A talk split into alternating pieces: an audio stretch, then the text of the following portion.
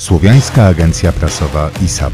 Artykuły, reportaże, wywiady, recenzje, podcasty i wydarzenia. To wszystko i wiele więcej znajdziecie w ISAP. Słowiańska Agencja Prasowa to portal dotyczący tematyki Słowian, polskiej kultury ludowej i nie tylko. www.isap.info.pl ISAP. Rzetelne źródło słowiańskiej wiedzy.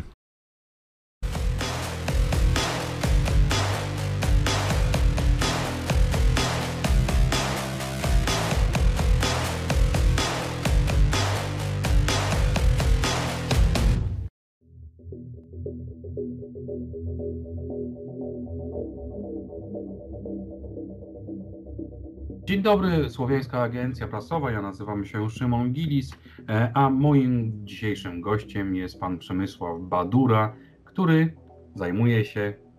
E, dzień dobry Państwu, e, nazywam się Przemysław Badura, jestem pracownikiem Muzeum Górnośląski Park Geograficzny w Chorzowie, czyli można tak prościej powiedzieć po ludzku skansenu chorzowskiego jestem pracownikiem działu nauki. Akurat y, w dziale nauki pracuję od niedawna, więc trudno powiedzieć, czym się tutaj tak, y, tak będę zajmował jeszcze w przyszłości. Natomiast ja przez wiele lat byłem związany z edukacją, oprowadzałem wycieczki, y, prowadziłem lekcje i warsztaty muzealne. Dlatego myślę, że no, sobie porozmawiamy dzisiaj o bardzo ciekawych rzeczach. O bardzo ciekawych rzeczach to za chwileczkę będziemy wspominać. Jak na razie to chcielibyśmy tutaj usłyszeć na temat tego, czym Muzeum Etnograficzne zajmowało się w przeszłości, jakie ciekawe wydarzenia się na jego terenie e, odbywały e, oraz oczywiście o najbliższą przyszłość, chociaż no, niestety aura epidemiologiczna nie pozwala zbytnio dużo rzeczy robić, ale mi się wydaje, że przyszłość jednak jest bardzo miła i przyjemna, prawda? No mamy, miejmy taką nadzieję. Ja zacznę może od tej przeszłości, ponieważ no, początki naszego muzeum sięgają gdzieś tam jeszcze czasów przed, przed II wojny światowej ponieważ takie plany utworzenia y, skansenów na Górnym Śląsku to jeszcze czasy przed y, II wojną. On miał być początkowo w parku y, Kościuszki w Katowicach. Tam został przeniesiony kościół Syrynni, który, któremu się udało przetrwać wojnę. Natomiast jakby te plany zostały odłożone na później i dopiero w latach 60. je podjęto na nowo i zaczął skansen być budowany właśnie tutaj u nas już na terenie wtedy Wojewódzkiego Parku Kultury i Wypoczynku na atak geograficznie Chorzowa. No i początkowo jak ten skansen został otwarty w 1975 roku, mieliśmy go dużo mniejszy, znaczy może obszarowo był równie duży, ale stały na nim tylko 33 e, obiekty e, i przez ten czas, już 45 lat, e, nam tych obiektów stopniowo przybywa. Staramy się, żeby były jak najciekawsze, jak najlepiej odzorowujące dawne, dawne czasy. Obecnie mamy 35 hektarów ziemi, na nich mamy prawie 80 budynków różnej architektury i takich dużych i jakichś mniejszych, na przykład kapliczek. Mamy obiekty z, generalnie z Górnego Śląska i z Zagłębia Dąbrowskiego. Są to zarówno y, chałupy, zagrody całe bogatych i, i biedniejszych y, chłopów. Mamy też y, na przykład dwa kościoły. Jednym z takich ostatnio ciekawszych wydarzeń było przeniesienie, właściwie rekonstrukcja kościoła z Bytomia Bobrka na 500-lecie reformacji w 2017 roku. Mamy też budynki użyteczności publicznej jak areszt, jak karczma, budynki przemysłu wiejskiego, na przykład właśnie y, Folusz, dzisiaj już taki trochę zapomniane rzemiosło. Y, mamy też oczywiście kuźnię, wiatrak zgrzawy, który jest o tyle ciekawym obiektem, że jest to prawdopodobnie jedyny sprawny wiatrak w Polsce, który mógłby prowadzić przemiał za pomocą tylko i wyłącznie siły wiatru. No i myślę, że wiele takich ciekawych rzeczy można u nas zobaczyć. A co do planów na przyszłość, no to Tutaj jakby trudno powiedzieć, na razie walczymy, walczymy z pandemią wszyscy. Y, nasze muzeum ma o tyle trochę lepiej, że zapraszamy Państwa y, właściwie niezależnie od tego, co się dzieje z wirusem, ponieważ my jesteśmy muzeum typu park, więc można do nas przychodzić. Y, ono jest cały czas otwarte no i, zapraszamy serdecznie. No i Muzeum Etnograficzne, jak, jak to sam Pan stwierdził, ma bardzo dużo zabytków e, budowlanych i dzisiaj będziemy się tymi zabytkami budowlanymi zajmować. E, dlatego moje pierwsze pytanie, jeżeli chodzi o samą architekturę, e, gdzie w ogóle stawiano jakiekolwiek domy e, mieszkalne, czy było to spowodowane, nie wiem, bliskością wody, bliskością kruszców, a może jakiegoś drewna specjalnego, albo troszeczkę z innej strony, gdzie nie stawiano tego domu, bo też najprawdopodobniej były miejsca, które były wręcz zabronione jakimś tabu albo e, religią. Jak to wyglądało? Mhm. Jeżeli mówimy o tym, gdzie stawiano, no to tutaj bym się skupił przede wszystkim na tym, że y, kiedy myślimy o, o tych czasach, które były gdzieś tam 200 lat temu, mniej więcej tyle lat mają te nasze chałupy, czy tam no 150-200 lat, to oczywiście prawo własności też obowiązywało, więc no nie możemy postawić tego domu tak naprawdę, gdzie byśmy sobie chcieli. Y, więc trzeba go było zbudować na, albo na swoim, albo tą ziemię od kogoś kupić. Z drugiej strony musimy pamiętać o tym, że y, mieszkańcy dawnej wsi, no to w 90 paru procentach byli rolnicy, którzy żyli z uprawy ziemi, więc nie chcieli też specjalnie pomniejszać swojego, swoich pól po to, żeby stawiać tam domy. Więc często budowano domy w, w obrębie swojej zagrody, na przykład wydzielano jakiś kawałek z niej y, i tam się, tam się budowało. Albo budowano na polu, ale z reguły gdzieś na jakimś jego skraju, żeby tej, tej ziemi nie zabrać mimo wszystko za dużo. No i to, to może jest to mniej ciekawe, ale to, gdzie, gdzie nie budowano, to, to jest ta taka część, która myślę, że jest ciekawsza, no bo y, było dużo różnych zakazów, których, do których się trzeba było stosować. Część ich wynikała gdzieś tam z praktyki budowlanej, część, y, część zwierzeń ludowych. No i na przykład nie można było budować domów tam, gdzie krzyżują się y, ścieżki, także takie ścieżki trochę bardziej dzikie, nie wydeptane przez zwierzęta, jak i również tam, gdzie na przykład skrzyżowały się spływające wody to z jednej strony, no wiadomo, miało y, swoje gdzieś tam techniczne umocowania, no bo nikt nie chciał, żeby mieć później w domu mokro, żeby to się nam przesiąkało przez fundamenty albo przez ściany. Natomiast y, ludzie wtedy wierzyli, że jeżeli będą to takie miejsca krzyżujące się, to wtedy może to sprawić, że raz, że dobrobyt odejdzie z domu, że ludzie będą się też włóczyć i nie było to miejsce, miejsce dobre. Nie można też było budować w, y, w okolicy źródeł, ponieważ wtedy y, uważano, że pioruny często, y, źródła często ściągają pioruny y, i, i to może nam zaszkodzić. Tak samo w miejscu, w którym wcześniej trafił piorun, nie budowano domów, to nie tak jak dzisiaj uważamy, że piorun nie trafia dwa razy w to samo miejsce. Wręcz przeciwnie, jeżeli był dom, w którym, który wcześniej spłonął od pioruna, no to wręcz było, było zakazane budowanie w tym samym, tym samym miejscu. Jeżeli budujemy na miejscu jakiegoś wcześniejszego budynku, który nie spłonął od pioruna, tylko z, z jakichś innych y, względów zniknął, no to trzeba było budować dokładnie na tych samych fundamentach. Nie można tego było robić tak yy, jakby na krzyż, tylko musiało być dokładnie w tym samym miejscu, ten to musiał być zbudowany. Yy, a jeżeli chodzi o jakieś takie miejsca lepsze do zakładania, bo może nie domów, no bo domy to jednak jest takie przedsięwzięcie trochę mniejsze, ale jeżeli chodzi o zakładanie osad, czy, czy jakichś takich no już poważniejszych y, budowli, to bardzo często uważano, że dobrym miejscem jest to, gdzie lubi przebywać bydło rogate. To bydło rogate myślę, że dzisiaj nam w rozmowie się będzie też częściej przewijać, y, bo y, tam, gdzie bydło dobrze, y, gdzie, gdzie lubiło się paść, gdzie wypoczywało, tam, gdzie też ludziom się przyśniło bydło rogate, tam było, to miejsce było uważane za miejsce dobre do budowy na pod nową osadę na przykład.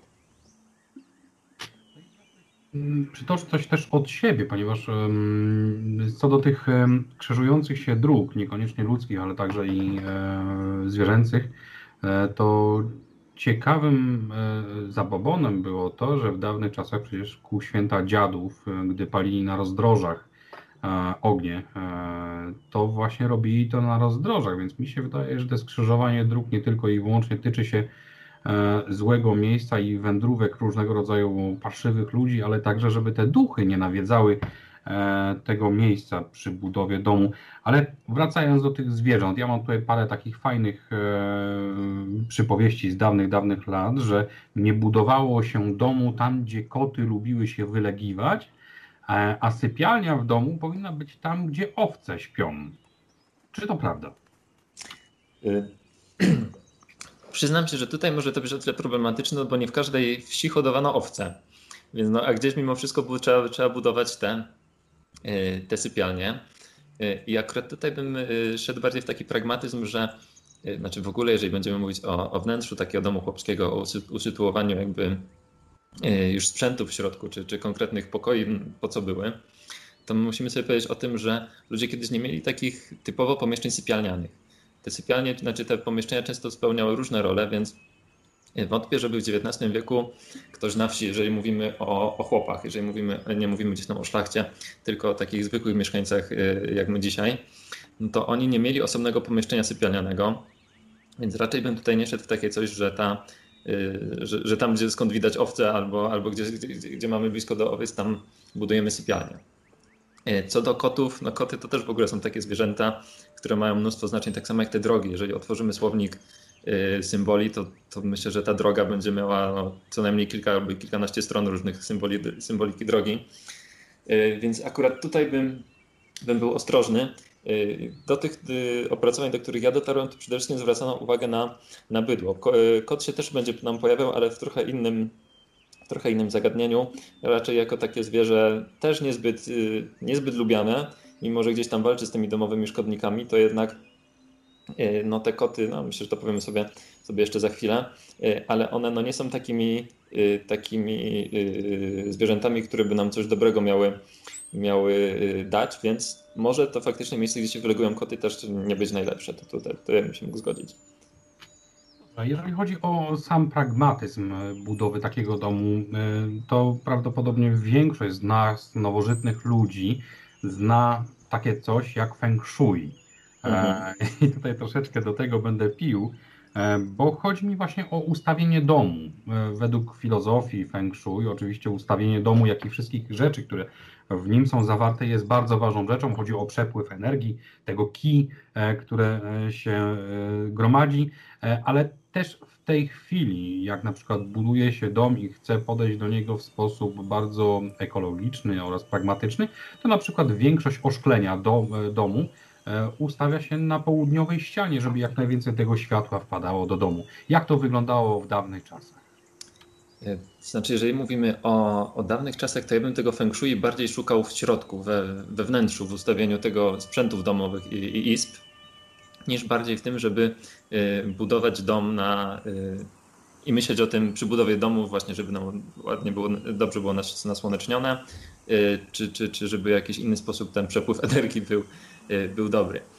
Na pewno orientowano już od, od bardzo dawna kościoły, że właśnie, że prezbiterium było budowane tak, żeby ono wskazywało nam wschód i to, to jakby jest fakt na pewno, ale żeby tak budowano, żeby orientowano albo budowano w jakiś specjalny sposób chałupy wiejskie, to tutaj raczej bym takiego czegoś nie, y, się, się, nie doszukiwał. Oczywiście tam, gdzie była ta możliwość, no to budowano, znaczy starano się tak ustawić chałupę, żeby ona stała frontem do, y, na południe, żebyśmy mieli, y, żebyśmy mieli więcej światła. Ale generalnie nasi przodkowie jakby te okna nie były dla nich tak istotne jak, jak dla nas. Oni tego światła tak niekoniecznie szukali, bo to światło mieli albo i nie mieli na zewnątrz. Natomiast okna były takim miejscem trochę niebezpiecznym, tak jak próg, tak jak E, tak jak inne takie miejsca, znaczy w ogóle w, w budownictwie dawnym było wiele miejsc granicznych, które miały szczególne znaczenie, na które my już dzisiaj nie zwracamy uwagi. E, I okno było jednym z takich, które było, to jakby nie chodziło o to światło, tylko chodziło o jego inne, inne funkcje. E, myślę, że możemy o tym wspomnieć teraz albo, albo za chwilę, kiedy tak będziemy przechodzić do takich ogólnych, no właśnie specjalnych miejsc w domu. Natomiast myślę, że jeżeli chodzi o nasłonecznienie, to w ogóle, jeżeli będziemy brali pod uwagę chałupy y, bardziej pierwotne, no to będziemy mieli tam bardzo małe okna, albo w ogóle tylko takie świetliki, czy też dymniki budowane w, y, w, w dachach, przez które tego światła wpadało bardzo mało. I tu jakby to nie była najważniejsza, najważniejsza funkcja tego okna, żeby wpadało przez nie światło, mimo że no, my dzisiaj sobie nie wyobrażamy bez tego, bez tego naszego funkcjonowania. No to przejdźmy może do kolejnego tematu. Z czego to w ogóle było budowane? Bo na przestrzeni lat y, chyba najbardziej popularnym y, materiałem, z którego można było budować, jest po prostu drewno. E, ale oczywiście pojawiały się różnego rodzaju podmurówki z cegły, z kamienia, były oczywiście klepiska z tłustej gliny, e, później wykładane to wszystko było deskami, dechami grubymi e, ale mnie interesuje jeszcze jedna rzecz, bo na przełomie kilkunastu lat pojawiało się nieraz w telewizji publicznej, jak i w internecie filmy o takim zjawiskowym kawałku drewna, który nazywa się drewnem księżycowym. Co to jest? No właśnie. Y, co to jest to drewno księżycowe? Myślę, że niektórzy y, mogli o tym w ogóle nie słyszeć, y, bo tak naprawdę to jest trochę, trochę mit, trochę prawda, jak w większości zresztą mitów. Drewno księżycowe prawdopodobnie wymyślił sobie pan Erwin Toma, to taki austry, austriacki leśnik, który no, pracował w, w lasach.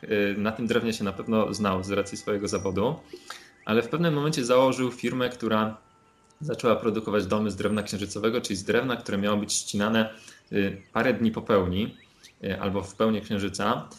I to drewno miało mieć cudowne właściwości. Miało być ogniotrwałe, miało się go nie imać żadne pleśnie, grzyby czy, czy inne niepotrzebne i nieprzyjemne sprawy. Takie domy mają przetrwać kilkaset, kilkaset lat. No ta firma ma chyba około 20 czy tam 30 lat, więc jeszcze tego nie można aż tak dobrze zweryfikować, na ile są trwałe. Natomiast to wszystko opiera się na tym, że, że księżyc napełnia wilgocią, wilgocią pnie drzew i że kiedy tego księżyca zaczyna ubywać, to też zaczyna ubywać tej wilgoci. I dlatego Dlatego po pełni trzeba ścinać te drewna, żeby były jak najmniej wilgotne i przez to lepiej, dzięki temu lepiej schły. I myślę, że to wszystko, o ile ja szczerze mówiąc tak dość sceptycznie do do tego podchodził, natomiast to wszystko pochodzi z wiary wcześniejszych zwierzeń, że drewno, którym jest mniej wilgoci, znaczy właściwie zwierzeń, to, to, to chyba akurat jest prawdą, że drewno, w którym jest mniej wilgoci, to drewno lepiej schnie i się nie patrzy przy, przy schnięciu. Dlatego też nasi przodkowie kiedy ścinali y, drewno na budowę domu, robili to właśnie zimą. Wtedy faktycznie ta wegetacja roślin jest zatrzymana, y, soki wolniej krążą y, i takie drewno no, faktycznie naprawdę, naprawdę lepiej schnie i to akurat jest fakt.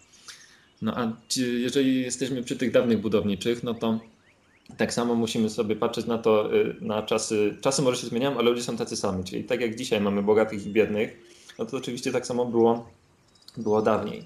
Akurat jeżeli chodzi o budowę domów, no to yy, i ci bogaci, i ci biedni budowali raczej, z domów, yy, raczej z drzew iglastych, przy czym y, no, bogaci z tych twardszych, na przykład jak, jak modrzewia, y, biedniejsi z y, sosny. Ta sosna była bardzo popularna. Starano się też, żeby ta dolna belka, czyli podwalina, była z reguły dębowa, tam gdzie się to dało, jeżeli były jakieś takie znaczy, może nie w tych najbiedniejszych chałupach, ale generalnie ci średnio zamożni i, i bogaci zawsze mieli podwaliny dębowe po to, żeby one wytrzymywały jak najdłużej, no bo to tabelka, która musiała cały ciężar domu wytrzymać. Więc e, budowano przede wszystkim właśnie z tych, z tych materiałów. Natomiast e, jeżeli chodzi o samo drewno, to to też nie mogło być każde drzewo. Oczywiście yy, cieśla szedł do lasu i on wybierał te drzewa, które się nadawały, więc on patrzył jakby z jednej strony z tej takiej Y, czysto, czysto technicznej. Chodziło o to, żeby drzewo oczywiście było proste, żeby gdzieś tam nie, było, nie miało za dużo sęków, żeby nie było poskręcane. Ale oprócz tego były też takie różne zagadnienia, powiedzmy, bardziej y, związane z wierzeniami. Czyli na przykład oczywiście drzew, których, na których ktoś wyrzeźbił krzyż, nie można było ściąć, no bo takie drzewo, takie drzewo było no, zakazane. Także jeżeli rosła jemioła, takich drzew się, na nich, takich drzew się nie ścinało ale z drugiej strony nasi przodkowie też nie szli łatwiznę, bo jeżeli drzewo już zostało wywrócone przez, przez wiatr, to to nie, nie wywrócił tego, wiatr, tego drzewa wiatr, tylko prawdopodobnie zły duch, który gdybyśmy użyli takiego drzewa do, do budowy domu, dalej mógłby nam szkodzić, więc tego się nie robiło. Podobnie z drzewami, w które uderzył piorun. Pioruny nie uderzały w byle jakie drzewa, tylko w takie drzewa, w których siedział diabeł, więc, więc takiego drzewa nie można było użyć do budowy domu. E, jeszcze też takim ciekawym zagadnieniem jest to, że niektóre drzewa iglaste mają gałąź, która rośnie prosto do góry, tak zwaną świecę albo gromnicę. Takiego drzewa też nie można było użyć, ponieważ e, użycie takiego drzewa by skutkowało bardzo szybką śmiercią jednego z domowników. E, więc no, takie, takie były zakazy, o których my dzisiaj no, sobie w ogóle nie zdajemy sprawy, ale, ale one faktycznie funkcjonowały w, w życiu naszych przodków. Następnie trzeba było te drzewa oczywiście ściąć, później trzeba było y, jeszcze w lesie tak delikatnie obrobić. Budowało się z nich takie, no, powiedzmy, takie małe kopce, w których one sobie leżakowały, nakrywało się to wszystko daszkiem i takie drzewa powinny leżakować do wiosny co najmniej, a najlepiej przez cały przyszły rok. Y, na sam koniec organizowało się taką zwózkę, na którą się zapraszało sąsiadów, zapraszało się krewnych. Co też ważne, trzeba było ładować tak na te drzewa nawozy, żeby cieńszy, y, cieńszy koniec drzewa był zawsze z tyłu, a y, korzenie z przodu, y, z przodu wozu, bo to też było bardzo istotne. Następnie zwoziło się to do, już na miejsce budowy. No i przy okazji trzeba było zorganizować gościnę dla, dla, wszystkich, dla wszystkich uczestników. Tych gościń w ogóle kiedyś było dużo, więc co, co okazja, to nasi przodkowie starali się to świętować. No, zrozumiałem. Ja kiedyś e, oglądając film Konopielka, tam była taka sytuacja, że główny bohater i mężczyzna w domu miał przed domem posadzone drzewo, które on powiedział, że jak się go zetnie, to on umrze. A jeżeli na przykład ktoś umarł już i miał takie drzewo, czy z takiego drzewa dałoby się coś zrobić? Ja akurat o tym nie słyszałem, ale tak jak y, no, biorąc na analogię różne inne y, wierzenia, to przypuszczam, że nasi przodkowie by takiego drzewa nie ruszyli.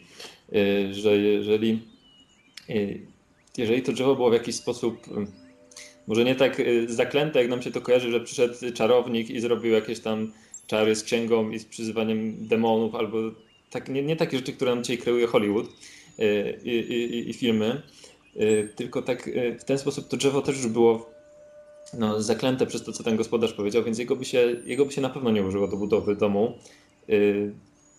Myślę, że no, w ogóle by się go nie używano, jego by traktowano z takim trochę nabożnym szacunkiem i, i wręcz lękiem, więc y, no, takie, takie drzewo byłoby bezpieczne.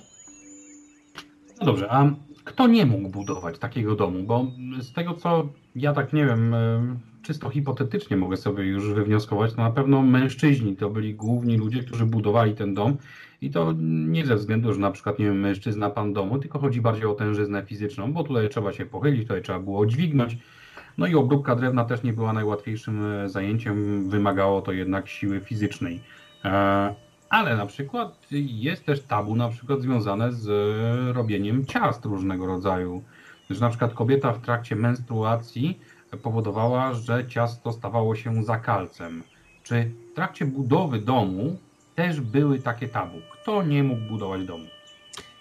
Y, znaczy, jeżeli jeszcze zaczynamy od tych kobiet, y, menstruacji i innych takich y, spraw, to akurat nasi przodkowie mieli dużo takich jakby mm, momentów granicznych.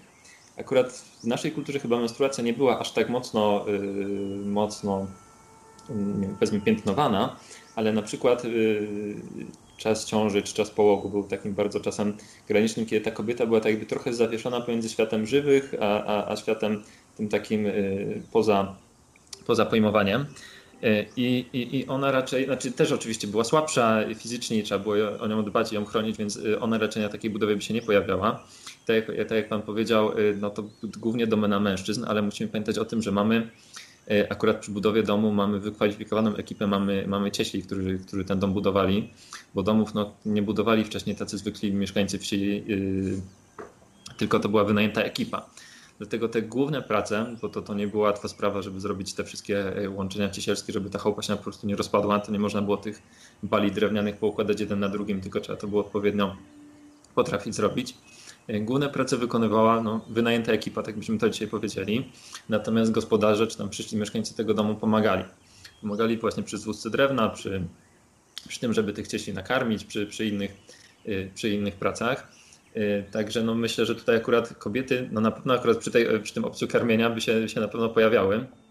I nie było tak, że ktoś tam miał jakąś y, całkiem zabronioną, zabronione wejście.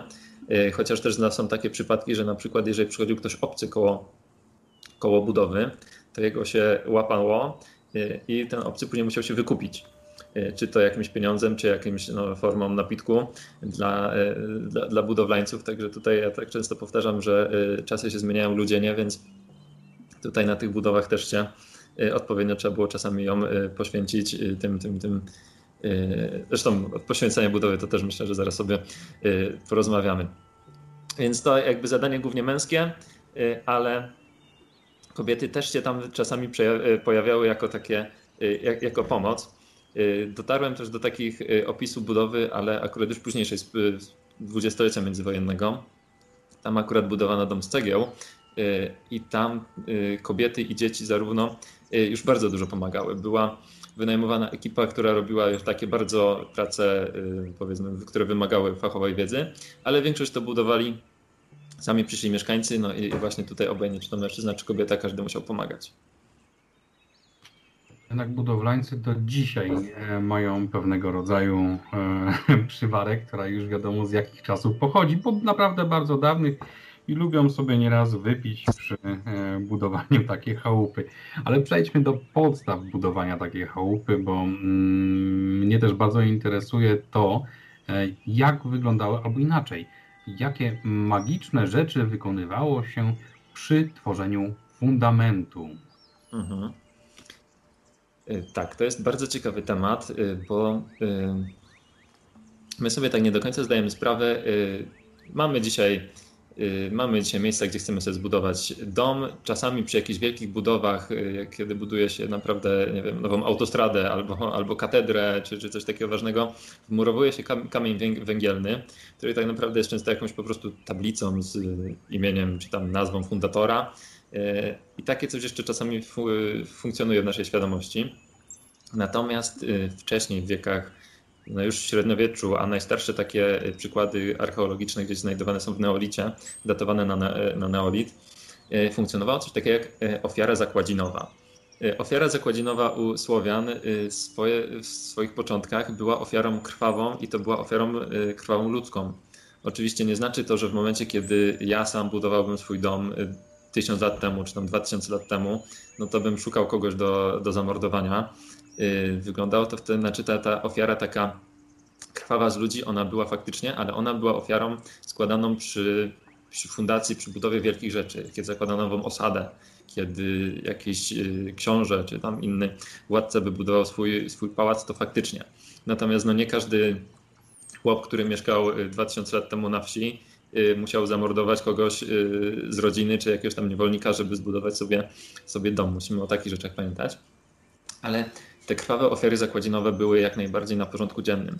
I one tak ewoluowały. Początkowo byli to faktycznie ludzie, najczęściej niewolnicy. Y, później ona ewoluowała w, y, w duże zwierzęta, takie jak koń lub jak y, krowy. W, mamy badania archeologiczne, które znajdują pod na przykład wałami ziemnymi z Gdańska znaleziono czaszki turów. Pod Gnieznem znaleziono czaszki krów więc faktycznie te zwierzęta były poświęcane po to, żeby, e, żeby no, mieszkańcom przyszłego grodu czy, czy, czy domostwa się dobrze żyło. A w XIX wieku ta ofiara dalej, znaczy ciągle ewoluowała, ale już w stronę, e, w stronę koguta e, i ptactwa domowego, które również, które również było poświęcane po to, żeby żeby złe siły się naszego domu nie imały, po to, żeby nam, w którym będziemy, którzy będziemy mieszkać w tym domu, się żyło dobrze i, i dostatnio. Jeszcze taką formą przejściową pomiędzy krową, czy tam y, bydłem generalnie rogatym, a, a kogutem był, y, był koń. I o tym na przykład pisze Kolberg, że y, w tomie o, o, o województwie chełmińskim, czy o ziemi chełmińskiej, pisze, że pewien gospodarz naprawiając podwalinę znalazł pod nią zakopaną czaszkę końską to musiał być starszy dom, więc on jakby nie rozumiał y, istoty znaleziska. Gospodarz pozbył się jej, a od tego momentu opuściło go jednak powodzenie i zniknął dla niego wszelki spokój. Y, historia ta kończyła się tak, że że ten gospodarz, żeby y, zresztą za radą starszych, żeby tą, tą złą, złą dolę odczynić, odnalazł tą czaszkę. Na szczęście zakopał jeszcze raz i, i to, to dobro wróciło do niego, tak żeby był uratowany. Ale mamy te, te ofiary krwawe. Myślę, że jeszcze w XIX wieku ta krwawa ofiara z koguta mogła się mimo wszystko pojawiać przy, yy, przy budowie domu, bo to tak yy, dość długo się utrzymało. Natomiast ona w czasie zostaje później zastąpiona przez ofiary bezkrwawe, przez yy, głównie układanie y, ziaren zbóż pod podwalinę, czy też pod pecki, bo mamy takie jakby dwa główne. Znaczy kiedyś jak budowano dom, to budowano go albo na fundamentach, ale to z reguły tam, gdzie była jakaś większa różnica y, poziomów, albo na tak zwanych peckach. Te pecki to były często dębowe, ale generalnie takie drewniane, duże kloce drewna, y, którymi się po prostu jakby poziomowało grunt i na nich się układało podwalinę.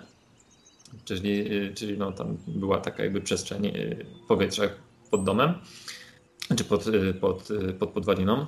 I na tych peckach układano właśnie albo ziarna zbóż. Czasami to były święcone, święcone w Dzień Świętego Jana albo w oktawę Bożego Ciała. Yy, dzieła. Były też na przykład yy, zakopywane, yy, zakopywane gromnice pod, pod peckami albo pod podwaliną. Mieliśmy też y, monety, żeby w domu nigdy nie brakowało y, pieniędzy. Że tych różnych takich form ofiary było, było całkiem dużo. Y, one były Y, często właśnie wkładzione na tych pierwszych y, belkach, później były y, na tych peckach, później były przywalane podwaliną i to był jakby finał, finał budowy pierwszego dnia. Później się robiło taką drobną gościnę żeby ugościć tych, tych cieśli. Poza tym też było bardzo ważne, żeby przy budowie domu, żeby często robić gościny, bo wtedy, no tutaj się mówi o gościnach, ale nawet jakbyśmy powiedzielibyśmy imprezy dla, dla sąsiadów, dla okolicznych mieszkańców, po to, żeby nikt nam tego domu nie zazdrościł, bo jeżeli nam ludzie będą domu zazdrościć i, i zawiścić, to nam się będzie wtedy w nim źle mieszkało. Tak ludzie kiedyś wierzyli.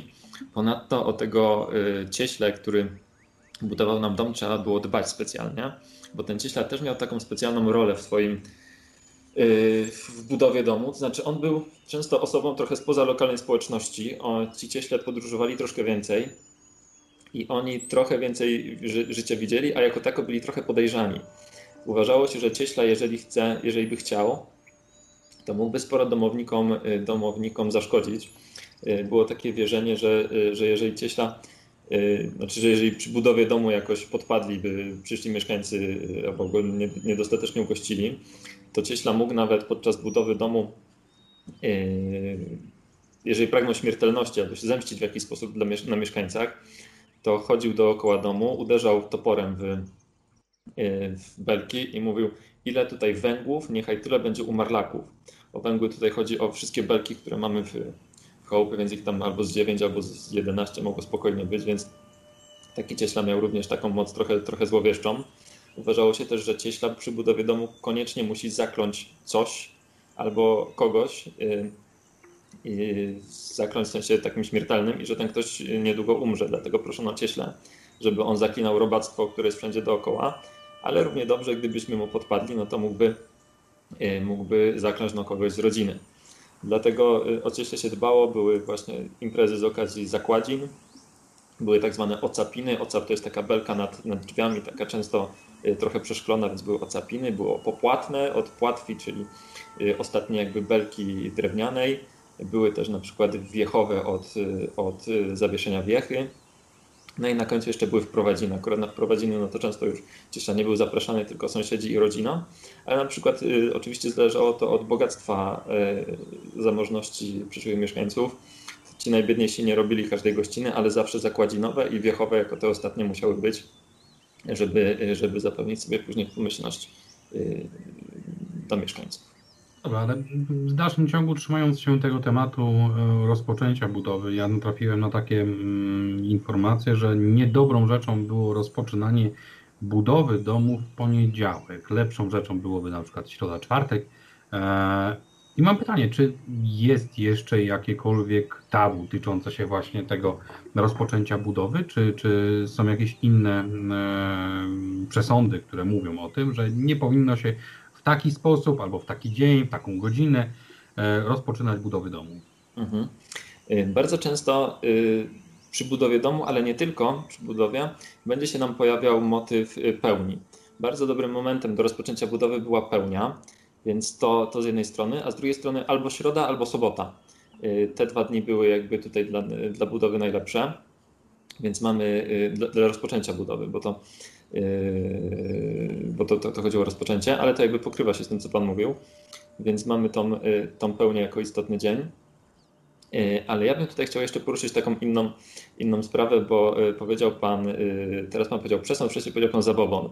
A to są takie trochę słowa, które u nas w muzeum są trochę takimi słowami niezbyt dobrze, dobrze widzianymi. Bo to, ale nie chodzi mi zupełnie o to, żeby tutaj się jakoś wymądrzać albo, albo Pana upominać, tylko Y, chodzi mi o to, żebyśmy trochę spojrzeli na to inaczej, tak jak, tak jak patrzyli na to nasi przodkowie. Ponieważ y, te, te słowa może nie są jakoś bardzo, y, bardzo negatywne, aczkolwiek no, gdzieś tam jakiś taki trochę pejoratywny wydźwięk mają. A my musimy, kiedy patrzymy na, na to, co, co wierzyli nasi przodkowie, mimo że nam się to tak początkowo wydaje śmieszne, dziwne, czasami może nawet głupie, to musimy spojrzeć na to, że oni obserwowali świat tak samo jak my obserwujemy i interpretowali go zgodnie ze swoim stanem wiedzy. My dzisiaj, każdy z nas ma, y, chodził do szkoły, z różnym skutkiem, ale generalnie chodził, ma dostęp do internetu, a dzięki internetowi może zobaczyć przez Wikipedię czy jakąś stronę praktycznie każdą wiedzę, którą my mamy y, dostępną generalnie dla ludzkości. Oczywiście może bez tam jakichś najbardziej hermetycznych nauk, ale możemy wiele rzeczy sprawdzić. No i też o tym świecie wiemy bardzo dużo. A nasi przodkowie nie chodzili do, do szkoły, bo mimo, że gdzieś tam ten obowiązek szkolny się już w XIX wieku pojawia, to on jednak nie był respektowany i nikomu jakoś specjalnie na tym nie zależało, żeby on był, żeby ci, ci, ci wszyscy ludzie chodzili do szkoły. Z drugiej strony uczyli się tego, y, tej wiedzy, tą wiedzę czerpali od swoich najbliższych, od tego, co powiedziała babcia, co, co, co przekazał dziadek. Czasami ksiądz coś powiedział, to on był trochę bardziej uczony, ale ci tacy najbardziej uczeni księża to też nie, nie pchali się na wież na jakieś małe probostwa, tylko, tylko siedzieli w miastach i tam mieli swoje, swoje zadania w, w, kuriach na przykład. No jeszcze to, że nasi przodkowie w ogóle, z tego akurat nie zdajemy sprawy, że oni w ogóle się nie poruszali w sensie geograficznym. Oni jak urodzili się w jednej wsi, to znali ją doskonale, znali kilka dookoła, wsi dookoła. Parę razy w roku albo w życiu jechali do najbliższego miasta na jakiś jarmark, a oprócz tego to całe życie spędzali w tym jednym miejscu i oni to, co widzieli, interpretowali na swój własny sposób zgodnie ze swoim stanem wiedzy. Czyli na przykład jeżeli jakiś chłop y, został znaleziony w polu o, tam, nie wiem, o 12, czy tam może o 12, nie, o 16 na przykład, jak leży martwy i nie ma żadnych śladów, że go coś zaatakowało, no to twierdzili, że to jest y, południca. No my dzisiaj wiemy, że raczej południcy nie ma, ale my to interpretujemy na swój sposób. Oni to interpretowali na swój. No i mimo, że jakby ta opierało się na błędnych albo na niezgadzających się z naszą dzisiejszą wiedzą założeniach, to mimo wszystko ta magia była o tyle skuteczna, te wierzenia i, i ta magia była o tyle skuteczna, że oni yy, bojąc się południcy na przykład, nie wychodzili w pole albo robili sobie przerwy i mimo to przed, tą, przed tym udarem słonecznym się chronili, więc to nie jest tak, że to wszystko, w co oni sobie wierzyli jest dziwne, głupie, yy, tylko, tylko no, dużo z tych rzeczy jakby miało, yy, było skuteczne, no a oprócz tego no, musimy pamiętać o tym, że oni zupełnie inaczej ten świat, ten świat yy, postrzegali też. Jeszcze gdy, jeżeli na przykład powiemy o, niedawno były święta Wielkiej Nocy, więc możemy powiedzieć, że jest taka tradycja oblewania się wodą w lany poniedziałek. A jeżeli powiemy, że jest taki zabobon oblewania się wodą w lany poniedziałek, to to będzie zupełnie inaczej, inaczej brzmiało. E, dlatego już tutaj kończąc mój trochę przydługi wywód, starajmy się, znaczy my, my staramy się używać takich słów neutralnych jak, jak wierzenia, natomiast no, zdaję sobie sprawę z tego, że, że to pewnie nie było po to, żeby, żeby jakoś te, te, te wierzenia naszych przodków wyśmiać, tylko po prostu no, tak często to funkcjonuje w naszym, w naszym słowniku, że, że się mówi właśnie czasami zabobon czy, czy, czy jakieś inne tego typu słowa. Tak, bardzo, sprawy, bardzo dobre spostrzeżenie, żeby, żeby jednak zwracać uwagę na to, co się mówi, bo jednak to, w jaki sposób mówimy, też będzie świadczyło w późniejszym czasie o tym, jak postrzegamy nasz świat. Więc tak, bardzo dobre spostrzeżenie. E, tak samo jak kiedyś dostałem informację o tym, że są rekonstruktorzy i odtwórcy wczesnego średniowiecza, E, I tutaj e, była informacja o tym, że lepiej mówić odtwórcy, ponieważ rekonstruować można rzeczy, a nie samą historię. E, I tutaj właśnie z tymi wierzeniami tak też twierdzę, że powinno się mówić. Więc pomówmy o tych wierzeniach.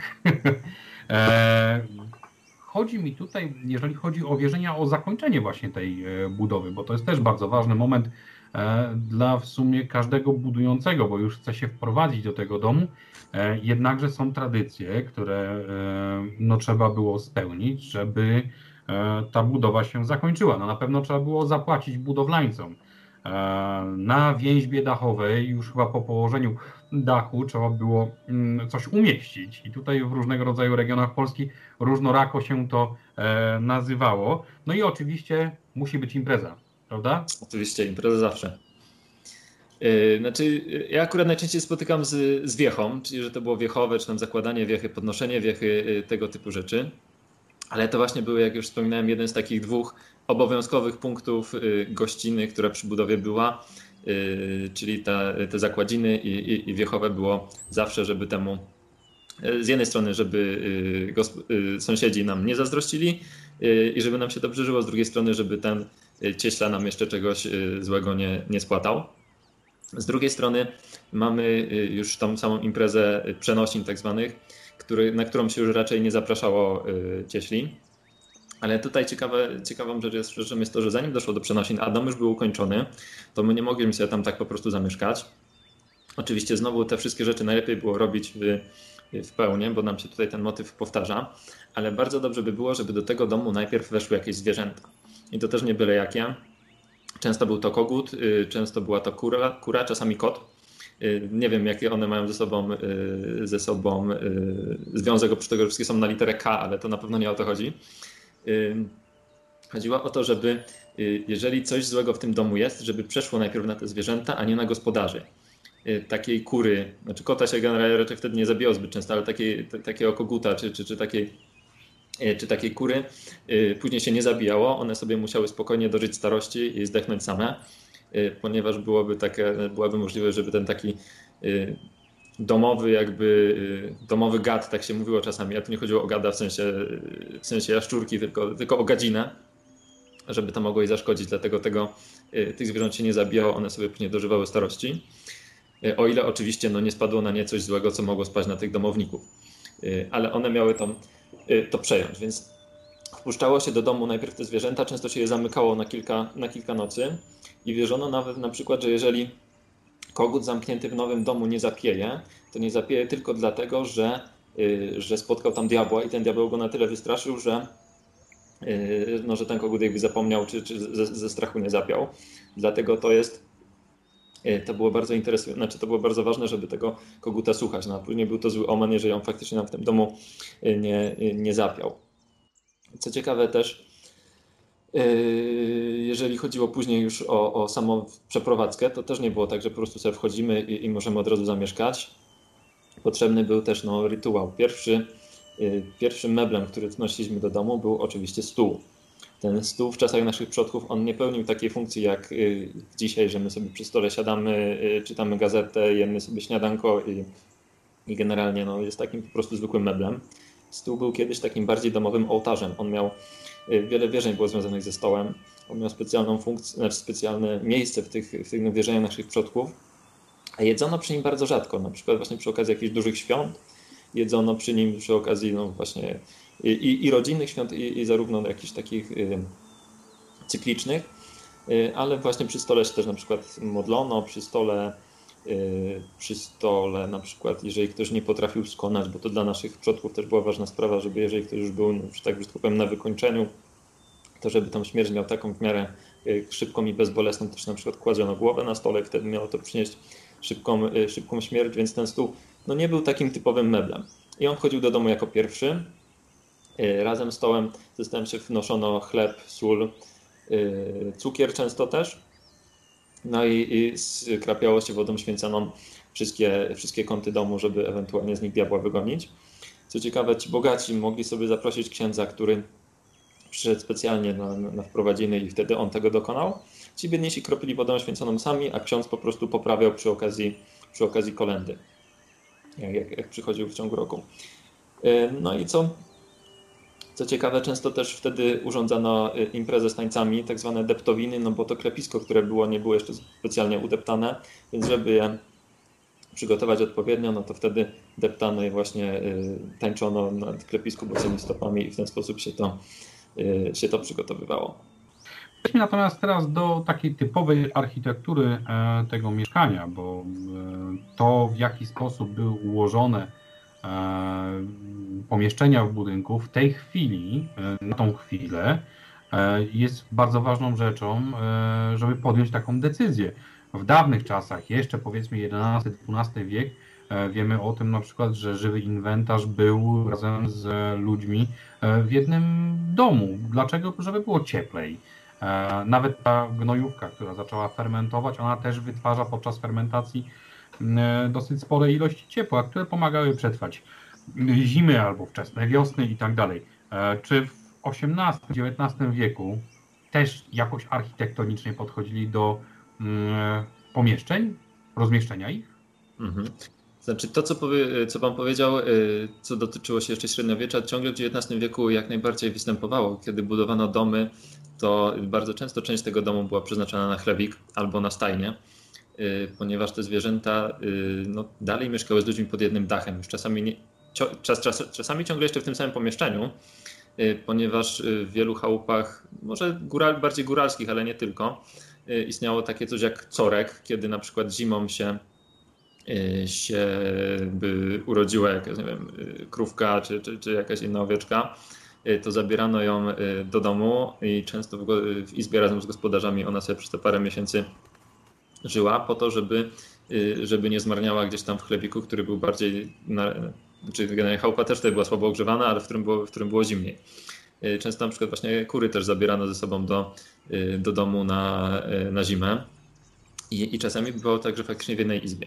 Ale y, praktycznie w każdej chałupie bywało tak, że mieliśmy, y, że mamy chlebik razem pod, znaczy przesadziłem, że w każdej chałupie, ale, ale w bardzo wielu chałupach jest tak, że mamy chlewik pod jednym dachem razem z gospodarzami y, i te zwierzęta, szczególnie na przykład konie, które były bardzo cenne, bardzo y, ważne, y, to one, one mieszkały z gospodarzami. My mamy taki trochę może, może niezbyt śmieszny, ale żart muzealny, że zawsze mówimy, że dobry gospodarz to zawsze w razie pożaru ratował najpierw konia, później żonę, a, a później dopiero dzieci. Ale to nie znaczy, że żona była mniej ważna czy tam coś, tylko żona od konia jest na pewno mądrzejsza i żona potrafi wyjść sama i może przy okazji uratuje jakieś dzieci a jeżeli nie, to akurat te dzieci no niestety były mniejszą stratą niż, niż ten koń, który, który pracował na całą rodzinę. On y, nie tylko ciągnął wóz, ale też orał pole, bez niego by groził wszystkim głód, więc tego konia no, ratować trzeba, trzeba było. Y, więc to mamy jakby jedną sprawę. Y, druga sprawa jest taka, że oczywiście zależało to od zamożności. Ci bogaci budowali sobie chałupy, które były dość duże, miały kilka pomieszczeń, miały osobne gdzieś tam jakieś komórki. No i bardzo często właśnie ten wspomniany już, już chlewik, bo to również bogaci. Oni mogli mieć na przykład chlewik na zewnątrz dla, dla świn czy tam dla innych zwierząt. No i właśnie taką, dzisiaj byśmy powiedzieli stajnię dla, dla konia, który mieszkał z gospodarzami. Y, no a biedni, w ogóle ci całkiem biedni, no to tak zwani komornicy, oni mieszkali u kogoś. Nie mieli swoich domów, mieszkali u kogoś i często u tego kogoś pracowali. Ale mogło też się tak zdarzyć, że oni mieli swoje pole, a y, jakieś malutkie poletko, a i tak mieszkali u kogoś innego. A tacy y, chłopi, którzy y, no, mieli już swój własny dom, ale mimo to byli, byli dość biedni, no to często mieli chałupę z jedną izbą tylko, ewentualnie z jakimś takim przedsionkiem. Y, no i była jedna izba, w której robiło się wszystko. Gotowało, jadło, spało, tam się całe życie rodziny toczyło. No i do tego jeszcze często jakaś komórka, w której, żeby można było uchnąć zapasy czy inne potrzebne sprzęty. Tak troszeczkę bardziej mm, szczegółowo od dawien dawna, już nawet od czasów neolitu, ludzie zbierali się przy ogniu, opowiadali sobie tam opowieści, jedli, przygotowywali jedzenie. Przechodząc do czasu średniowiecznego, chyba to samo się działo. Ludzie spotykają się w dalszym ciągu przy ogniu, przygotowują przy nim jedzenie. Przechodząc jeszcze dalej, XVIII-XIX wiek, w dalszym ciągu ludzie spotykają się przy ogniu. Jest XXI wiek i największe imprezy kończą się w kuchni. co jest z tym pomieszczeniem fantastycznego, że ludzie lubią spotykać się w kuchni tam, gdzie się jedzenie przygotowywuje. E, jak to wyglądało? XVIII-XIX wiek, może nawet i XX. E, czy kuchnia była czymś specyficznym? Czy ustawiano się tam rzeczy e, w sposób, nie wiem, odgórny? Ktoś im przekazał taką tradycję? Mówimy ogólnie, że kuchnia to serce domu, prawda? Y, często jest tak, że no nie tylko imprezy, całe życie się tam, y, się, się tam toczy, y, ale faktycznie ta, znaczy musimy się w ogóle zastanowić, od kiedy mamy takie coś jak kuchnia, czyli osobne jakby pomieszczenie do przygotowywania pokarmu, bo wcześniej mamy, mamy generalnie izbę, która jest wielofunkcyjna, w której się też no, śpi, pracuje czasami i robi się generalnie wszystko, ale obojętnie, czy to my mówimy o takiej izbie, kiedyś mówiło to na przykład izba czarna od, od dymu, jeżeli mieliśmy na przykład w ogóle piec taki kurny, który nie, y, nie miał wylotów kominowych. Y, obojętnie, czy to będzie taka izba czarna, czy, czy, to, będzie, czy to będzie właśnie już normalna kuchnia, no to faktycznie jest tak, że jest to no, pomieszczenie, bez którego sobie y, nie wyobrażamy życia. Możemy, możemy mieć dom bez sypialni, ale domu bez kuchni nie, nie będziemy mieli, prawda? Więc to jest, no, możemy mieć najwyżej jakiś szałas albo schronienie, ale, ale bez tego to się po prostu nie da żyć. Y, więc ta kuchnia była, ona, ona ma faktycznie dużo różnych takich wierzeń i, i, i zwyczajów związanych z, z umiejscowieniem, ale właśnie najciekawsze z nich to są wtedy, kiedy nie mówimy jeszcze o jakimś takim typowym pomieszczeniu kuchennym, stricte kuchennym, że to jest tylko kuchnia, tylko kiedy było jeszcze takie połączenie właśnie tej kuchni razem z izbą, kiedy to była taka izba, w której się robiło wszystko, to wtedy o tyle było ważne to, że wtedy można by ten dom podzielić na takie jakby sakrum i profanum, znaczy tą, tą izbę podzielić na sakrum i profanum, ale nie profanum w sensie czegoś złego, nie jakiegoś, yy, bo nie wiem, święty i diabelski, albo dobry i zły, tylko bardziej takiego odświętny i codzienny, albo taki bardziej sakralny i świecki. I wtedy mamy część, część tego pomieszczenia, która będzie, y, będzie odświętna, czyli to będzie właśnie tak zwany święty kąt. Tam będą obrazy świętych, tam będzie stół, y, tam czasami też będzie y, okno pełniło taką funkcję trochę inną niż dzisiaj. A druga część, właśnie ta taka świecka, no to to będzie część, w której stał, w której stał piec. Tego pieca my, z jednej strony nasi przodkowie się go trochę bali, no bo piec jest związany z ogniem, jeżeli mieszkamy w chałupie drewnianej, no to wiadomo, się trzeba tego obawiać, ale obawiali się też go dlatego, że że przez ten piec no, ogień również jest związany z, z piekłem, z mocami piekielnymi. Mogło coś niedobrego do tej chałupy przyleść. Albo mogła czarownica przez komin wlecieć, albo mógł szczególnie przy takim na przykład z pieca, z pieca kurnego, kiedy mamy takie jakby palenisko, bardziej mógł ten, ten diabeł wyleść. Dlatego też y, no, my musimy pamiętać o tym, że te chałupy, które my mamy w skansenie, które których mieszkali nasi przodkowie, to z jednej strony były domy wielopokoleniowe, czyli tak długo jak babcia z dziadkiem żyli, to oni prawdopodobnie w tej chałupie jeszcze sobie mieszkali. Oprócz tego były to też domy wielodzietne, znaczy rodziny wielodzietne. Nie tak w dzisiejszym naszym, yy, naszym tego słowa znaczeniu, że mamy trójkę dzieci i to już jest dużo. Wtedy dzieciaków było z 8, było z 10 i to nie było niczym, niczym szczególnym. Szczególne było to właśnie, jak dzieci była na przykład tylko dwójka, to wtedy się zastanawiali, co jest nie tak z tą rodziną. E, I ci ludzie musieli się wszyscy gdzieś pomieścić.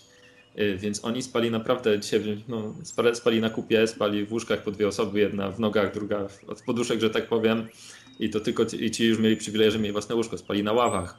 E, dzieciaki na przykład, zawsze pokazujemy to, to zwiedzającym, że mamy taki jakby cykl ewolucyjny, że najmłodszy śpi w kołysce, trochę starszy śpi na piecu, razem z babcią i dziadkiem, po to, żeby jeżeli coś wyjdzie z tego, z tego pieca, coś złego, to żeby dopadło tego na przykład tam czterolatka albo tą babcię z dziadkiem, która pracuje mniej niż yy, na przykład już tam dorastający, dorastający chłopak, który ma 15 lat.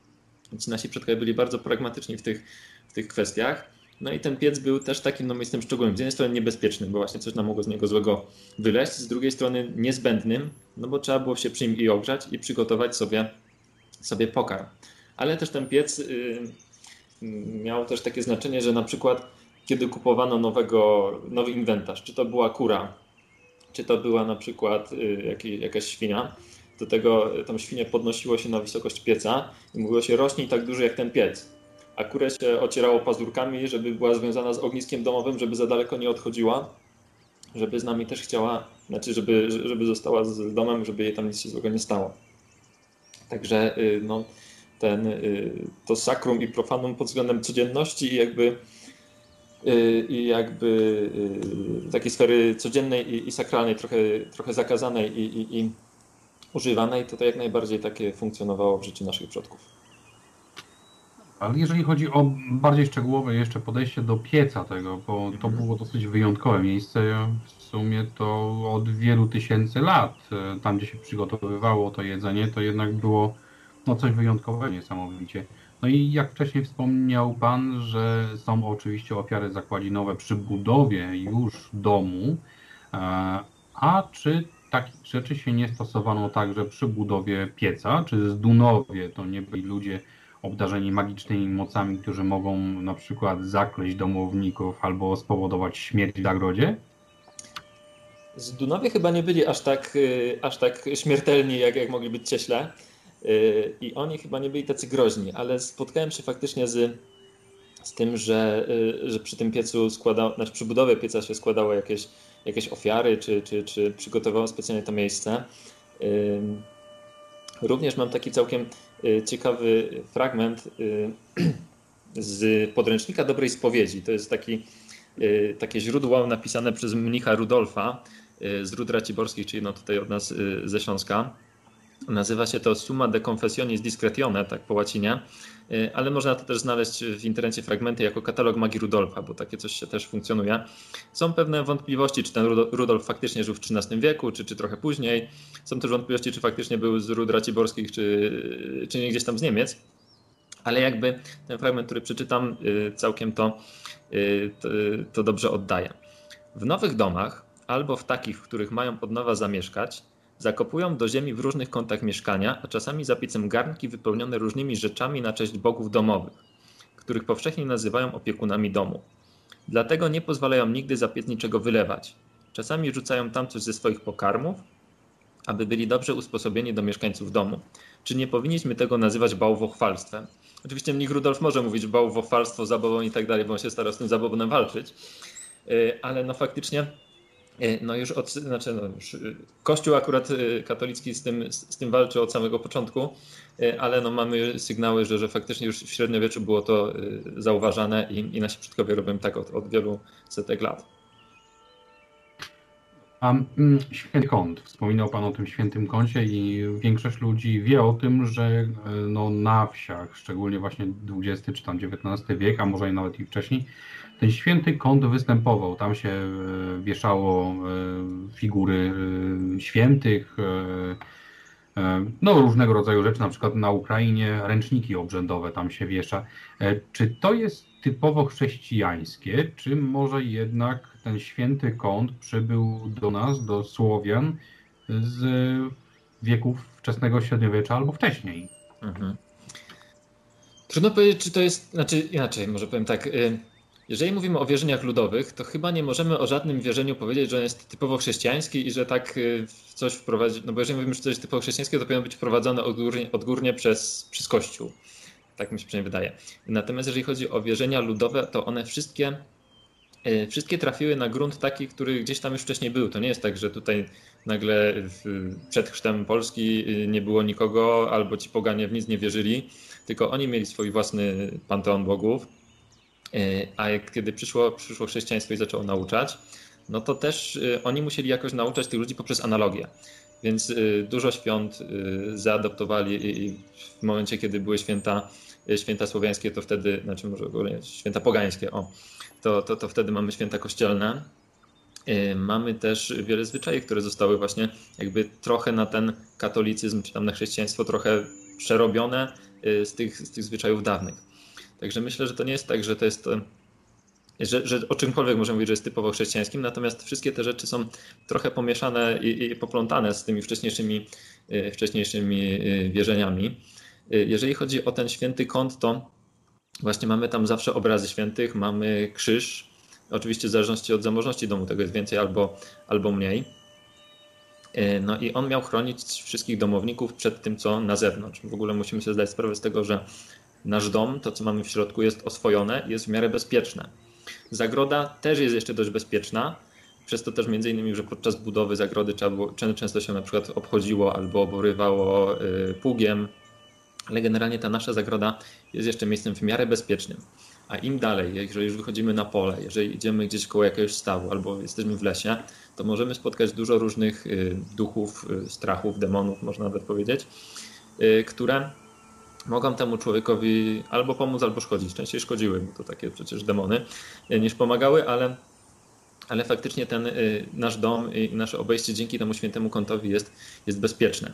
Akurat w Polsce to ja się nie, nie spotkałem z, z, ręcznikami czy z jakimiś takimi makatkami. Jeżeli makatki były, to, to, to były jak, jakieś takie scenki codzienne, ale myślę, że, że, że jak najbardziej na Słowiańszczyźnie, gdzieś tam dalej na wschodzie to się mogło pojawić, bo te, te, nie ma jednego jakby podręcznika kultury ludowej, który czytali nasi przodkowie i się do niego stosowali, tylko to wszystko ma wspólne korzenie, ale trochę się gdzieś tam po drodze, po drodze zmieniało. Y, na przykład przy budowie domu y, na wschodzie Słowiańszczyzny w miejscu świętego kąta przyszłego y, stawiano albo krzyż, to na, znaczy już trochę później, albo sadzono drzewko młode. I to też miało jakby, znaczy to drzewo później już w momencie, kiedy, kiedy dom był gotowy, to się, to się ścinało. Także te, te zwyczaje były trochę inne w niektórych miejscach, ale generalnie no, święty kąt w każdym domu musiał być i w tym świętym kącie też musiał być stół. To się zaczęło zmieniać pod koniec XIX wieku wtedy stół jakby wyszedł nam na środek izby i przestał być takim ołtarzem jakby typowym. On dalej był miejscem bardzo ważnym, dalej nie można było na nim siadać, nie wiem, położyć czapki, kluczy, o położeniu nóg na stole to nikt nawet by nie pomyślał wtedy, ale on już jakby wyszedł ze świętego kąta i był używany tak powszechniej. A, a gdzieś tam jeszcze do połowy albo do trzeciej ćwiartki XIX wieku ten y, stół zawsze stał w świętym kącie, no i to było takie jakby miejsce, które oczywiście to nie było związane z żadnym prawem, ale tradycja mówiła, że tak powinno być i tak w każdym domu było. Że, że takie podejście akurat oni mieli do tego stołu. Ja pamiętam jeszcze z dawnych lat, że babcia nawet moja mówiła, żeby nie uderzać ręką w stół, bo pod stołem przodki śpią. Żeby ich nie budzić, niech oni sobie tam śpią. Jest, mhm. to, się, to się jakby bardzo z tym y, zgadza z tym, co y, gdzieś tam mamy napisane w różnych, y, w różnych źródłach, że faktycznie było tak, że też na stole nie można było, znaczy nie można było kroić na stole. To dzisiaj nam się trochę nie mieści w głowie, ale rzadko kiedy to krojono. Jeszcze kiedy, on stał w świętym kącie, albo nie kładziono na nim, na nim ostrych przedmiotów, po to, żeby nie skaleczyć tych właśnie przodków, bo to myślę, że o tym będziemy jeszcze, jeszcze rozmawiać, którzy ten stół mogli zamieszkiwać. Albo nie można było tam czegoś, starano się nie, nie wylewać pomyj, o, na przykład dziecka nie przywiono na stole po to, żeby nie obrazić tych przodków, którzy faktycznie też w tym, yy, w tym stole mogą przebywać. Dokładnie, no ale co, zrobiliśmy już cały dom, mamy dom postawiony, są już drzwi, jest więźba, dach, stół w nim, wszystko ładnie, pięknie działa, trzeba było zabezpieczyć ten dom w jakiś sposób. No i od czego można było? Od pożaru, od pioruna, od zarazy, od śmierci nagłej, bo to też było bardzo, bardzo złe. W jaki sposób? Sposobów było bardzo dużo. Niektóre byśmy powiedzieli bardziej chrześcijańskie, inne byśmy powiedzieli bardziej y, pierwotne, słowiańskie czy, czy tam pogańskie. Y, niektóre się z dzisiejszą y, techniką trochę zgadzają, inne nie za bardzo. Ale na przykład przed piorunami ma chronić leszczyna, bo pod leszczyną się kiedyś podobno schroniła Matka Boska. I w leszczynę nie, trafia, nie, trafia, nie trafiają pioruny, więc sadzono koło domu leszczynę. Z drugiej strony, właśnie powiem, że odwrotnie, sadzono koło domu drzewa, które szybko rosną, żeby były wysokie, żeby jak już ma trafić piorun, to żeby ściągnął, ściągnęło to drzewo, a nie nasz dom. Więc tutaj mamy takie coś. Mamy na przykład krzyżyki z palm wielkanocnych z poświęconej Palmy Wielkanocnej robiono y, krzyżyki, które używały się do wielu różnych, y, do wielu różnych rzeczy, na przykład do tego, żeby y, ustawiano je na polach, żeby nam dobrze plony rodziły, ale bardzo ważne było właśnie też to, żeby je powiesić w koło drzwi, żeby nie ściągały nam piorunów, żeby dom nie ściągał nam piorunów.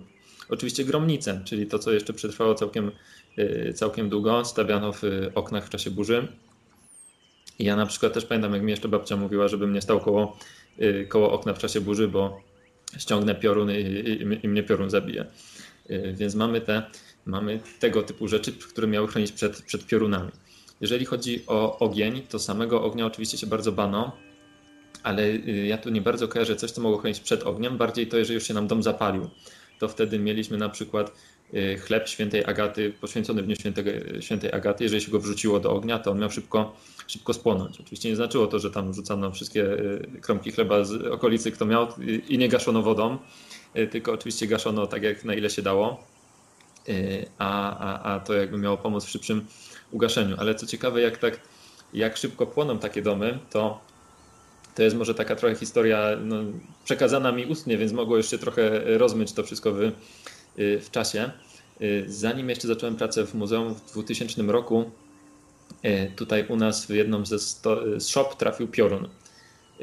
I ona zdążyła się spalić na tyle szybko, że strażacy, my akurat tutaj w Chorzowie mamy bardzo niedaleko straż, kiedy oni przyjechali, to już było w takim, w takim e, stopniu, że tylko polewali do budynki dookoła wodą, żeby, żeby one nie zdążyły spłonąć. No i tak nie wszystko się tutaj udało, więc te domy się płonęły naprawdę bardzo szybko. Więc tutaj, jeżeli już się zapalił, to rzadko kiedy można było ten dom faktycznie faktycznie uratować. Ale generalnie chroniło to, co było poświęcone, czyli przy rozmaitych różnych y, okazjach, na przykład przy Wielkanocy y, z z, jajek wielkanocnych się na przykład dodawało do paszy, do paszy zwierząt, żeby te zwierzęta też miały trochę więcej tego poświęconego zdrowia, siły i żeby się ich zło nie, nie, nie imało. Święconą kredą na przykład robiono znak y, krzyża na, y, na przykład na głowie krowy, można było zrobić na jej, na jej łbie. Święcone bazie w niedzielę palmową miały chronić przed chorobami gardła. Także tego była cała masa różnych wierzeń, które, które miały chronić domowników przed, przed generalnie wszystkim, co złe i co, i co nieznane. No bo tak jak musimy pamiętać, oni no, nie znali tak techniki jak my dzisiaj i oni ten świat interpretowali no, na swój sposób, więc właśnie przede wszystkim chronili się albo za pomocą jakiejś magii i rytuałów, No albo, za, albo kiedy już coś złego się, się przytrafiło, no to wtedy często czerpali jakąś wiedzę z, z medycyny ludowej, która mimo wszystko myślę, że dzisiaj też nie powinna być lekceważona, bo dużo leków, które mamy, no to się opiera na tych dawnych ziołach i na tym, co nasze prababcie i praprababcie wiedziały. No nie dało się y, zabezpieczyć tego domu tak całkowicie w 100%, żeby nic tam złego nie weszło y, albo nikomu się nic nie stało. I różnego rodzaju demony do tego mieszkania, do tego domu wchodziły i mieszkały, czy tam na zapiecku, czy za samym piecem, w różnego rodzaju kątach. I nasi przodkowie je troszkę udomawiali, żeby ten szkodny, szkódny niesamowicie demon z krzap, który mógł na przykład mleko siąść albo, albo, albo popleść e, kołtuny we włosach, jednak żeby stał się czym takim domowym, dobrym demonem. Jak to się robiło i co to w ogóle były za demony? Mhm. E, w ogóle ja spotkałem się z takim, e, z takim zdaniem, że przed szkodliwą działalnością istot demonicznych czy tam zaświatowych nie chroniło się unikając ich, tylko wbrew przeciwnie, y, jak najczęściej się z nimi kontaktując i je tak jakby trochę oswajając. Więc to jakby się tutaj zgadzam, ale moglibyśmy te takie demony, które pojawiają się u nas, y, u nas w domu, w chałupie, w zagrodzie, y, podzielić na takie jakby trzy, trzy główne kategorie. Znaczy pewnie tych, tych podziałów można byłoby więcej wymyśleć, ale jeżeli chodzi o ich nastawienie do domowników, no to mamy z jednej strony dusze zmarłych przodków, Y, opiekunów domu, ale to też należy y, zaliczyć nie tylko tych, tych naszych zmarłych przodków, ale też na przykład świętych i Matkę Boską i czasami Jezusa. Ale chodzi mi tutaj o, o y, istoty, które zamieszkują dom, z tym domem są związane, które generalnie są nastawione przychylnie do mieszkańców i jeżeli kogoś ukarają, to tylko za jakieś lekceważenie. I one generalnie z tego domu obrażą się, my je jakoś przebłagamy i one zostaną z nami na, na zawsze. Y, to takie, dom, y, takie demony najbliższe, najbliższe ludziom. Mamy też demony domowe, takie jak na przykład uporzęta, jak y, koboldy niemieckie, albo gdzieś tam na przykład bardziej w stronę, w stronę wschodu domowiki, czy, czy, czy tego typu stwory. To są demony, które generalnie człowiekowi też nie są, nie są wrogie. Zamieszkują domy dość często i, i dość powszechnie. Natomiast one, jeżeli się je obrazi, potrafią się z tego domu wyprowadzić, więcej nie, nie pojawić. Y, na co dzień są ludziom przychylne i często pomagają, ale jeżeli się im bardzo podpadnie, no to potrafią zaszkodzić.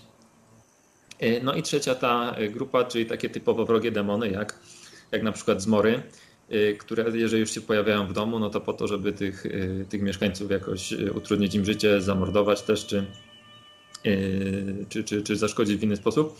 I bardzo rzadko, ale też się zdarza, że na przykład oddadzą człowiekowi jakieś usługi, na przykład utopce czasami były takie, że jak miały kaprys, to potrafiły ludziom, ludziom pomóc, a kiedy indziej potrafiły ich wciągnąć pod wodę i, i udusić. No i tak, jeżeli mamy tych, y, tych zmarłych przodków, no to y, oni, znaczy ten kult przodków to się między innymi w, w dziadach wyrażał, w tym, nie chodzi mi tutaj o tych dziady Mickiewicza, tylko o te o te takie, które się zdarzały parę razy w roku, kiedy się urządzało specjalne uczty dla, dla naszych przodków, kiedy się jakby obcowało z nimi, mimo że ich nie było, nie było widać, ale jadło się, zostawiało się czy to czasami osobne, wolne miejsce, czy to na przykład y, później resztki ze stołu się zostawiało, żeby sobie mogli nasi przodkowie no też trochę, trochę spożyć. No i to mamy jakby tą taką pierwszą, pierwszą kategorię. Druga kategoria jest o tyle ciekawa, że tutaj mamy już wiele takich istot, które pojawiały, znaczy, które są generalnie bardzo do siebie podobne, a czasami inaczej się nazywają, jeżeli chodzi o, o region geograficzny, bo e, generalnie czy to będzie kobold, który właśnie gdzieś tam bardziej te, na terenach niemieckich, czy to będzie uboże tutaj dla nas bardziej dla charakterystyczne dla Polski, czy, czy właśnie jakieś jakiś chowaniec, który mieszka na piecu, gumiennik, który mieszka na gumnie w tej w stodole, czy to będzie domowik, który mieszka gdzieś tam w ruskiej chacie, y, czy, czy, czyli w domu, y, no to to są demony, które jeżeli się o nie dba, no to one będą nam spożyć, nam będą pomagać, ale mogą przy okazji trochę sąsiadom zaszkodzić. Na przykład są takie demony, które y, pójdą do sąsiada, ukradną mu trochę zboża, nam przyniosą, albo jak mu zobaczą, że tam jakieś pieniądze leżą niepilnowane, no to zabiorą jemu, przyniosą nam. Wydaje mi się, że to był taki trochę sposób, na który nasi przodkowie tłumaczyli, dlaczego jedni mają więcej, a inni mają, inni mają mniej. Że no nie dlatego, że ktoś jest bardziej pracowity i, i, i więcej, więcej robi i ma więcej siły, tylko dlatego, że no jemu tam demon pomaga, więc, więc dlatego jest lepszy od nas. No a oprócz tego właśnie ta jakby trzecia kategoria y, to, to te złe demony, ich też mamy dużo. One, znaczy ich w domu może nie mamy aż tak dużo, ale one są w całym otaczającym nas świecie. I od czasu do czasu do tego domu, do tej zagrody zajdą, chociaż nie powinny, bo ten nasz dom jest chroniony przez święty kąt, przez, przez inne zabiegi. Y, ale czasami się zdarza. Taka zmora na przykład, to była dusza osoby, która często sobie w ogóle nie zdawała sprawy z tego, że jest zmorą Czasami się mówiło, żeby taką zmorą zostać, to wystarczyło przejęzyczenie przy, przy chrzcie. Jeżeli ktoś przy chrzcie nie powie zdrowaś Mario, tylko zmoraś Mario, no to, to chrzczone dziecko miało zostać zmorą. Albo jeżeli była siódma córka, no to ona prawdopodobnie została zmorą. A już siódma córka siódmej córki, to już na bank pewne, że będzie tam zmorą. E, I ta osoba często podczas snu, y, nie wiedząc o tym, opuszczała swoje, swoje ciało, y, błąkała się po wsi, no i siadała ludziom na, y, na piersiach, dusiła śpiących, no i w ten sposób powoli wyduszała z nich życie. Tak sobie niektóre choroby tłumaczyli nasi, nasi przodkowie. Z drugiej strony mamy na przykład utopca, który generalnie siedzi sobie w swoim jeziorze czy tam rzece, zwodzi na manowce pijanych najczęściej albo dzieciaki, ale no nie zawsze, który wciąga ich później pod, y, pod wodę, dusi i zamyka dusze ludzkie w słoikach, bo tak często utopcy robiły. Ale okazyjnie potrafi na przykład sobie przyjść y, do zagrody, coś tam czasami pomóc. Y, czasami nawet nieszkodliwie i nie żądając nic w zamian i zostawia po sobie tylko na przykład mokrą kałużę i później mogliśmy potem poznać, że to był, że to był utopiec. Więc jakby mamy, mamy to, ale były też takie takie demony, które, które można sobie było samemu jakby wyhodować. To jest trochę takie makabryczne, ale mamy takiego demona, który często, znaczy, który się nazywa Kłobukiem. I to też był taki demon, który no właśnie był dobrym, domem, yy, dobrym duchem, opiekunem domu, pod warunkiem oczywiście, że się o niego dbało. Yy, I ten kłobuk czasami akurat na Śląsku się też pojawiał pod postacią takiej jakby zmokłej kury. Trzeba było przygarnąć kurę do domu, jeżeli się gdzieś y, w ogóle jakaś taka zdarzyła się nam kura spotkana, nie nasza, to ją koniecznie trzeba było wziąć do domu i mieć nadzieję, że, że ona zostanie tym kłobukiem. Ale był też y, taki bardziej makabryczny sposób, no bo jednym z tych takich miejsc granicznych przy budowie domu ważnym, y, czyli właśnie y, progiem, pod progiem zakopywano dzieci, które umarły nam zanim zdążyliśmy je ochrzcić. Niestety no, w dawnych czasach to było dość, dość często się zdarzało. I takie dziecko z racji na to, że było nieochrzczone, ono nie mogło spocząć na cmentarzu, no a oczywiście no, coś trzeba było z nim, z nim zrobić, a ten próg był bardzo dobrym miejscem na, e, na takie, no, po to, żeby to dziecko tam pochować. E, I jeżeli, znaczy mogło się zdarzyć tak, że po siedmiu, tu jest ważna cyfra 7, ale to mogło być siedmiu miesiącach, dniach, a nawet i latach, miało się to dziecko odezwać spod, spod tego progu i krzyczeć, wołać, że chce chrztu jeżeli mu się tego chrztu nie dało i się powiedziało, że będziesz kłobukiem, to ona się miało zamienić tego, tego kłobuka, czyli takiego ducha raczej niespecjalnie y, widocznego, także on nie wyglądał jakoś makabrycznie. Czasami wyglądał jak y, właśnie jak ta, ta zmokła kurka, czasami jak jakiś ognisty smok, y, ale on opiekował się domem, opiekował się nami. Czasami coś sąsiadom podkradł po to, żebyśmy mieli więcej. I bywało też czasami tak, że on generalnie był niewidzialny, ale w momencie, kiedy, kiedy wracał już z łupem, tak to nazwijmy, od sąsiada, to sypał złote czy tam płonące iskry. Jeżeli ktoś z, z sąsiadów by go zauważył i by powiedział pokaż, ale w sensie tutaj w sumie tutaj nie wiadomo, czy to chodzi pokaż, w sensie pokaż skąd, dokąd lecisz, czy pokaż ukaraj, w sensie ukaż ukaraj, Y, no to miała y, chałupa nasza y, zapłonąć, się spalić, a ten kłobuk miał się przeprowadzić właśnie do, do sąsiada i tam sobie u niego żyć i, i, i jemu pomagać. Oczywiście trzeba było o niego dbać, dawać mu tam czasami jakieś mleko gdzieś zostawić na strychu albo coś takiego, no ale to był taki duch no, no przyjazny, którego można było sobie samemu, samemu wyhodować.